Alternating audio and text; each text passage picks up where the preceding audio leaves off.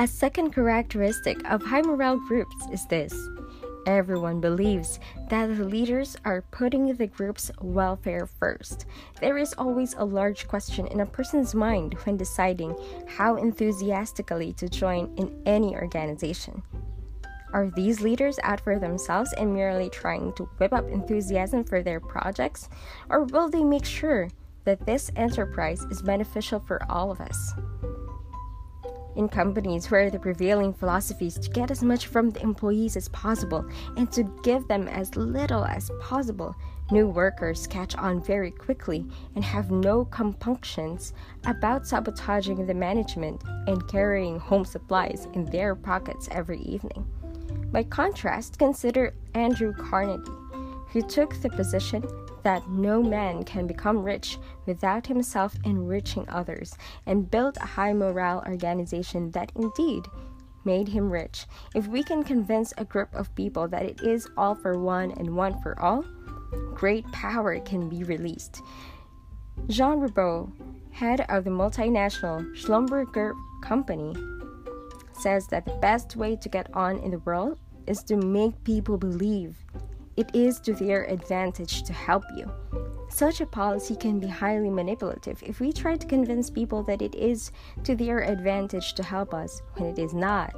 On the other hand, if we believe in a project and are committed to collaboration as a means of achieving it, and if we intend to share the dividends with our people, then we should be saying it to them over and over. The same principle applies to family leadership. When children believe that family rules are only for the convenience of the parents, it is not very motivating. A girl may be convinced that her mother insists on certain kinds of behavior only because she does not want to be embarrassed before her friends.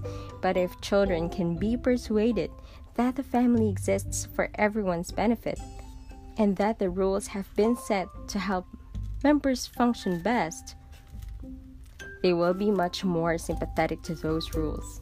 Strong leadership, even autocratic leadership, can be tolerated by most people so long as it is clear that the leader is devoted to the good of all.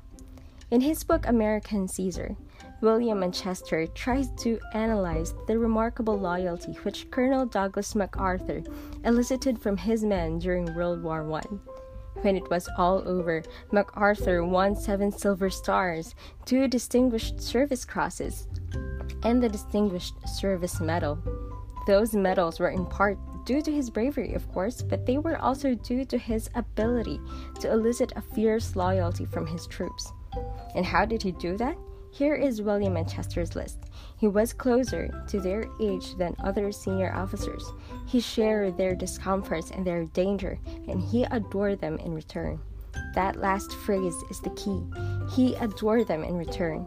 For all his egomania and emotional distortions, MacArthur had one redeeming virtue which fired his men's passions. He cared for them deeply. Highly motivated groups know that their leader loves them profoundly and will be loyal to them to the end.